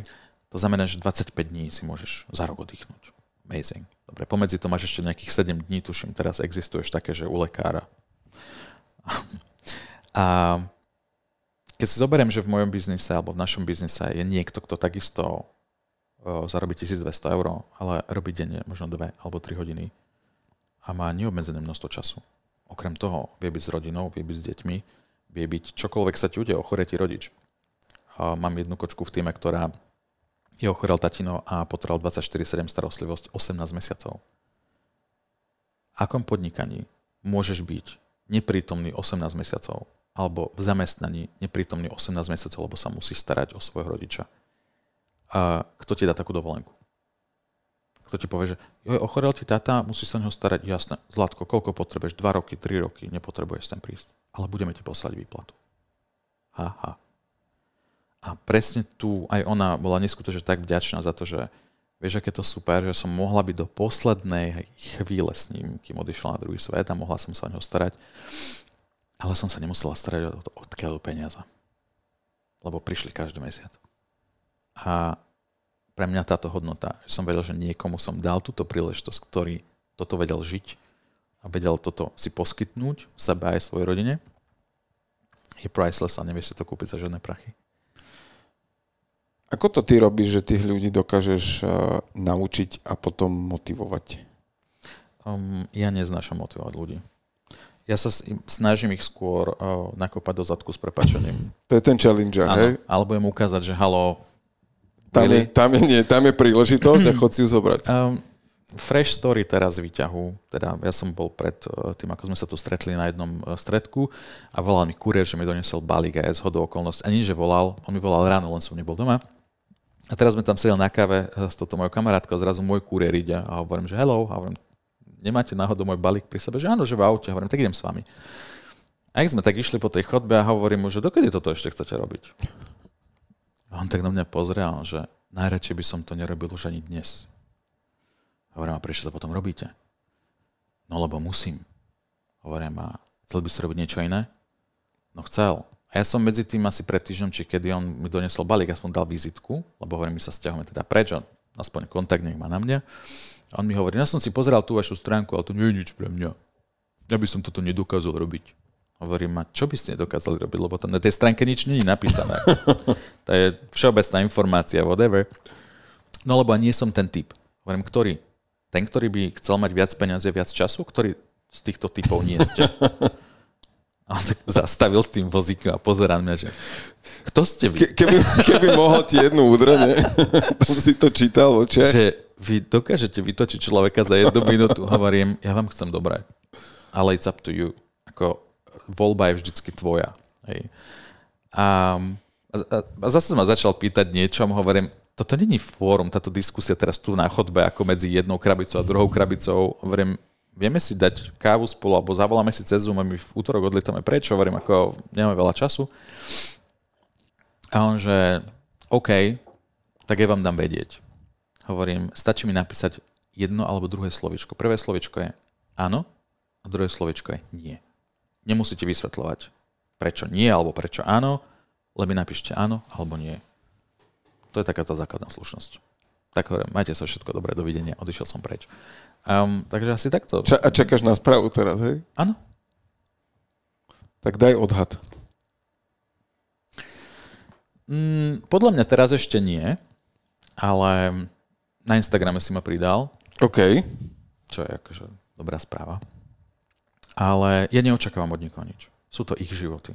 Ich životy. Ja viem zmeniť len toľko životov, koľko ja vládzem, hej, alebo koľko chcem urobiť, teda zmeniť, ale vo všeobecnosti je to o tom, že sa snažím ľudí nie motivovať, ale dať im tú, vzbudiť v nich skôr tú ich vnútornú motiváciu. Keď tam niečo drieme, tak to viem rozdúchať, ale je to vo všeobecnosti na ich rozhodnutí. Kde je podľa teba tá hranica, lebo ty si tiež veľmi priamy človek, kde je tá hranica toho, čo tí ľudia vedia akceptovať tej úprimnosti? Uh, teraz je taká móda, že ľudia ti... A, ešte, teraz napadla ma story. Uh, st, uh, tá dievčina, čo písala, že chce neviem aký plán, že ty si povedal, že to není pre teba. Aj, áno, áno, áno. Ako veľakrát, toto je skôr taká, že reverzná psychológia, alebo ako sa to hovorí. Mne to vždycky ľudia nejak pomenujú, že čo ja robím, ja neviem, že ako sa to volá. Ja to robím proste nejak prirodzene, jak to cítim aj. A ľudia sú dneska veľmi ješitní. A keď niekomu zobereš macika, alebo respektíve, že povieš mu, že toto si nemôžeš dovoliť, tak a vychádzam zo seba. Lebo keď mi niekto povie, že toto je drahé, toto nie je pre teba, ty si to nemôžeš dovoliť, tak vyhrabem tie peniaze, aj keby neviem odkiaľ. Len aby sa vrátili som, k tomu autu. Presne tak, len aby som to akože uh, si kúpil. A nie kvôli nim, aby som im dokázal, ale kvôli tomu, že ja mám na to a viem to proste spraviť. Toto povedz, lebo tam v tom príbehu o aute je viacero pekných uh, premenných, tak uh, it's your time. Myslíš to zlaté auto? Áno, áno, áno. Okay. To, ktoré si chodil obdivovať. Okay. On sa zabavia, keď to budú počuť, dobre. Um, Ja som od malička chcel vždy, oh, neviem prečo, Lexus bola pre mňa taká tá značka, že wow, toto by som strašne chcel. A, ale všetky Lexusy boli vždycky neskutočne veľké a som si povedal, že keby tak vyrobili taký menší Lexus, tak, taký pre mňa, taký ako Golf, a ja, ako Volkswagen Golf, ale taký Lexus. Ale nič také nebolo a predstavte si, že v ten rok, ako ja som už teda sa dostal do plus plus kategórie, tak ja som vtedy jazdil na Toyota Auris a som si povedal, že okej, okay, je čas. Už teda to nejak ísť na vyššiu, vyšší level. A zhodou okolností som videl reklamu raz niekde na internete, že a Lexus New Car C T dvestodvadsať H, tak pozerám a hovorím, ty brďo, oni mi vyrobili auto na mieru. Takže vždy si dávate pozor na to, že na čo myslíte, čo vyslovíte, lebo náhodou sa vám to môže splniť. A ja som to auto, ja som sa do toho auta zamiloval. Nemal som ešte vtedy úplne, že presne toľko peňazí na to, lebo to nebola malá suma, ale chodil som asi každý mesiac naozaj a každý týždeň do toho autosalónu tam na, do, do Lexusu v Bratislave a obchytkávať, a navoňať, nacítiť, pozerať a sedel som v tom aute vždycky nejakých desať pätnásť minút, nacítil som si ho, poďakoval som, odišiel som domov. Predajcovia už len kývli. Oni už len kývli, už videli, že á, už zase tento uchyl uh, prišiel tu na nám obchytkávať auta, vždy to musia po tebe leštiť, vieš, lebo... Ale mne to bolo jedna, som vedel, že proste ja toto auto raz budem mať, neviem kedy, ale veľmi skoro to bude. A potom, keď prišiel ten deň, ja som si to vizualizoval non-stop dookola. Um, zaujímavé, že ja som chcel perleťovú bielu a mali tam takú horčicovo zlatú, takú veľmi škaredú farbu. Um, a ten pán mi hovorí, že ja vám dám toto auto, ale alebo máme toto auto, že rovno k odberu, ale že stojí toľko, toľko peňazerem, fú, toto škaredé, by som v živote nechcel túto farbu. A hádajte, na ktorom aute som odišiel. Na perletovej bielej? Nie. Na tej, na tej horčicovo, s prepačím, stračkovej, žltej, alebo ako to bola. A to bola jedna jediná takáto farba v celej Bratislave a potom som ho predal, lebo mm, všetci vedeli vždy, že kde som a kde sa nachádzam a povedal som si, že toto nechcem. Takže som, som, ho, som ho predal potom. Ale uh, bolo to super, lebo som dokázal samému sebe, že áno, toto som chcel a je to auto, dnes sa na to pozerám ako niečo, na čo človek vyhadzuje naozaj zbytočne veľa peňazí, pretože to dostane do bodu A, do bodu B a dokážete tam dostať aj Kia jedno s druhým, ale v minulosti samozrejme aj ten človek sa vyvíja a chcel si ukázať, že dá sa to a jedno s druhým. A veľakrát bohužiaľ aj v podnikateľskom svete alebo tak sa na teba ľudia pozerajú alebo ťa ponímajú na základe toho, že na akom aute prídeš. Hej. Dneska mi to už totálne jedno, takže... Takže tak. Tak ty si pomenoval tú, tú vec, že uh, sú obdobia toho vývoja života, že niekedy je uh, viac mať a niekedy je potom už zase viacej byť. Presne tak. A, ale akože tá stratégia, ktorú ty si tam mal zvolenú, to bolo to, čo mňa na tom príbehu bavilo. Uh, bola tá, to, že si tam chodil, to, že proste si mal ten cieľ a, a, a bolo ti jedno, že na teba zazerajú tí predajcovia, že, že čo si o tebe rozprávajú, že tebe to bolo jedno, ty si mal proste cieľ a ešte si to aj vizualizoval, ako s tým autom odtiaľ odchádzaš a ono toto je veľmi úspešná stratégia, ktorá funguje na v zásade akékoľvek činnosti, že uh, predčasom som mal uh, Miška Morvaja, čo je náš uh, chodec, atlet a s ním sme sa bavili o jeho príprave na olympiádu, na, na preteky olympijské a on rozprával o tom, akým spôsobom si vizualizoval to, že sa tam dostane vôbec, to, že preteká na tej olympiáde a to bola tá moc, ktorá, ktorá mu pomohla, lebo on ten príbeh mal naozaj že veľmi kostrbatý za, za tou olympiádou, splnenie limitu, operácia kolena a tak ďalej a tak ďalej, že naozaj, že, že pre jedného veľa prekážok, ale že práve tá vizualizácia si toho cieľa, že ako preteká na olympiáde, bolo to, čo on robil každé ráno a zrazu sa to stalo momentom a stál tam na štarte. Ešte osemdesiat až osemdesiatpäť percent vecí, ktoré som si ja niekde napísal, vizualizoval a riešil, alebo niekde som si ich len raz niekde predstavil a si povie, že iš, toto by bolo super, keby že to mám, alebo o, keby bolo super, keby že tam ideme, alebo o, toto je aké pekné, toto by som chcel. A zrazu sa ti to proste objaví v živote. Ja si pamätám, jeden nástené hodiny som strašne chcel také dizajnerské, zlaté, matné a nikde sa nedali kúpiť, lebo to bola nejaká limitka jedno s druhým a zrazu asi o týždeň na to priamo aj kamoška, že počúva ma, tu na Jožko objednal nejaké takéto veci od niekaďal a proste je tam jedny, jedny také hodiny, a, lebo na interne, interiérový architekt. Že, tak rozmýšľal som, že by sa ti tam aj hodili do toho tvojho nového bytu tieto, tieto hodiny. Hovorím, pošli mi obrázok. To boli oni. A to boli oni. Toto sa deje a my si častokrát... A neu... nezaplatil som za ne ani cent, lebo on ich, on ich nepotreboval. Nech, nech, prečo by na... Jasne, nech si ich zober, sa on bude hodiť. S radosťou sa ich zbavil. Whatever. Toto je, toto je presne inak taký moment, kedy uh, naozaj my si neuvedomujeme sílu myšlienok a či je pozitívna alebo negatívna a, a v podstate my si niečo zmyslíme a ten mozog potom uh, má tendenciu vyhľadávať logické potvrdenia pre tú myšlienku. A toto je, to není, že len tak sa to udeje, ale že, že toto je uh, tá sila potom chcenia mozgu nájsť dôkaz k tej myšlienke. Tak preto je veľmi dôležité aj si správne želať, lebo existujú prípady, keď si človek želal viac voľna a potom ho vyhodili z roboty. Exactly. A, čiže treba naozaj špecifikovať veľmi tie, dávať pozor na to, tie želania. A mne sa toto tiež stalo, mal som to, mal som to uh, pri jednom človeku, kedy som raz sedel prvýkrát na jeho prednáške alebo na nejakom seminári, ktorý viedol a tak a fakt to bola, že jedna rýchla myšlienka, ktorú som ani nikomu nepovedal a povedal som si, že s týmto raz budem niečo robiť. Ešte neviem čo, ale budem. Mm. Tak o trinásť, o trinásť mesiacov som sedel u neho v kuchyni, robil mi frečnú, zadiskutovali sme o spoločnom projekte, takže... Uh, Niekedy je to až neuveriteľné. Ono Ľudia sa to tiež prekomplikujú. Niekedy aj ja si sám sebe, aj dnes, po toľkom, vieš, sa práci na sebe, na svojej hlave a tak ďalej, si hovorím, že čo robíš pre Boha? Veď si to len pomyslí, už si to niekedy raz, už si toľkokrát to spravil, ale ten mozog, proste tá amygdala, tá časť mozgu, ktorá vždycky ťa chce ochrániť pred každou novou vecou, ktorú si ideš vymyslieť a hneď ti začal, ale prosím ťa, prestaň toto na toto, aj tak nemáš to, nedáš a tak ďalej, alebo to komplikované, alebo to príliš ďaleko, alebo to príliš drahé, alebo tak. A potom si len proste poviem, že stop, toto je off a jednoducho, toto si prosím, takto sa to stane, takto si to želám. A potom si to už len, už dokonca dneska ani nemakám toľko na tej vizualizácii, sem o tam, to ako keby len tak trošku podkúriš aj, aj toto. Ano. Lebo som zistil, že keď príliš veľa pušuješ a tak strašne to chceš, tak o to viac to vôbec nefunguje.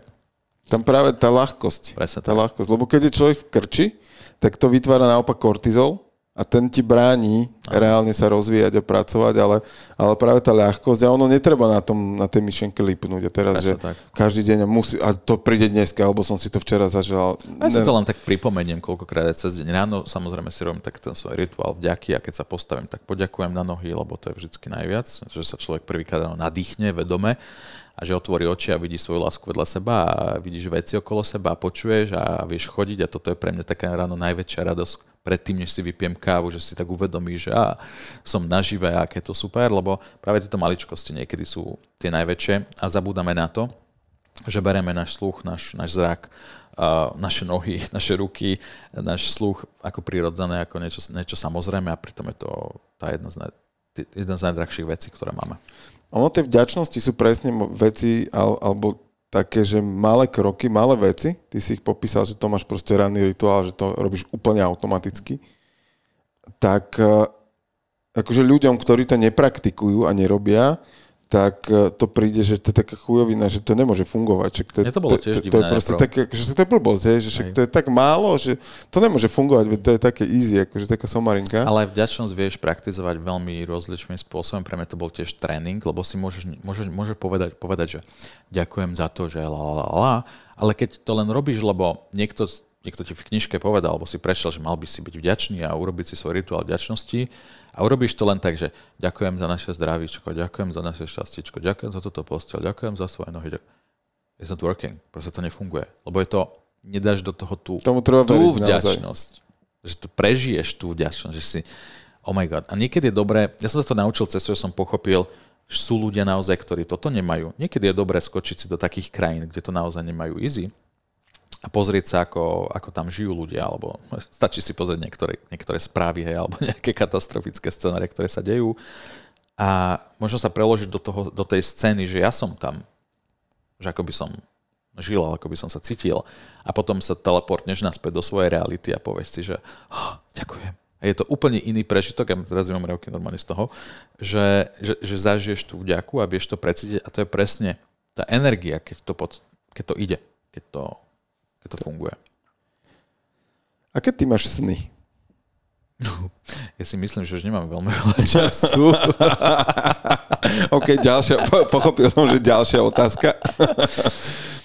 Ja sa priznám, tak sa, že... Spýtam sa ťa inak, okay. Že čo by si ešte v živote možno chcel zažiť a dosiahnuť?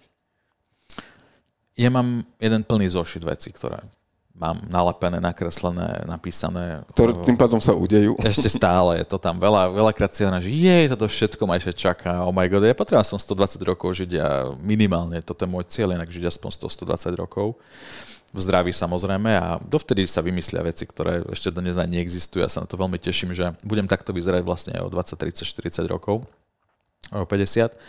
A um, že niekedy, som si tak niekedy istý. Keď, keď sa takto počúvaš teraz, tak si že bože môj, Uber trošku pre Boha. Ale ne. Ale, ja. ale zober si, že pred uh, koľko to je, dvadsať, no síce už je to viac, pred tridsiatimi rokmi neboli, že mobilné telefóny. Mm. Je, že my žijeme, uh, naozaj, že my žijeme zlatú dobu v, tom, v tej ako keby technologickej revolúcii. Alebo, veľa ľudí si myslí, vieš, že, že iPhone máš non-stop, ale iPhone je od dvetisícšesť. No. Vieš, to je... to nedávno, ale máš pocit, že iPhone máš vždy od od no, živa. No, a zabudli tam sme, že sme vytáčali. Tak, internet, hej? No, presne tak. Počítače, akože zažili sme, keď to bolo na celú miestnosť. Mm. A dneska to máš naozaj vo vačku. Mm. Že, že preto tá, tá doba, akože ona za tých tridsať štyridsať rokov ďalších sa vie, že brutálne posunúť, keď vidíš, čo sa udialo za posledných tridsať. Teraz to pôjde ešte rýchlejšie. Ako mňa fascinuje veda, ja preto pracujem vlastne so značkou, ktorá má brutálnu, akože vedeck- brutálne vedecké pozadie, pretože ma to fascinuje, kam až sa dá ísť. Aj skrz prírody a týchto záležitostí, ale uh, len tak odpoviem ti na tú vec, že sny, alebo zo snou, you, you never run out of dreams. Hej, že nikdy nevieš, mm, ako sa to preloží do slovenčiny. Ja už veľakrát neviem ani po slovensky rozmýšľať. No ja sa čudujem, že ešte takto fluently rozprávam teraz po slovensky. Ty už a, sa prelatuješ na, no, ja na nový tam, domov. Ja už tam na novom, domo, novom domove. Nikdy nevieš uh, by, um, prekonať všetky sny? Alebo naplň? Neprekonať. Nikdy sa ti neminú. Tak.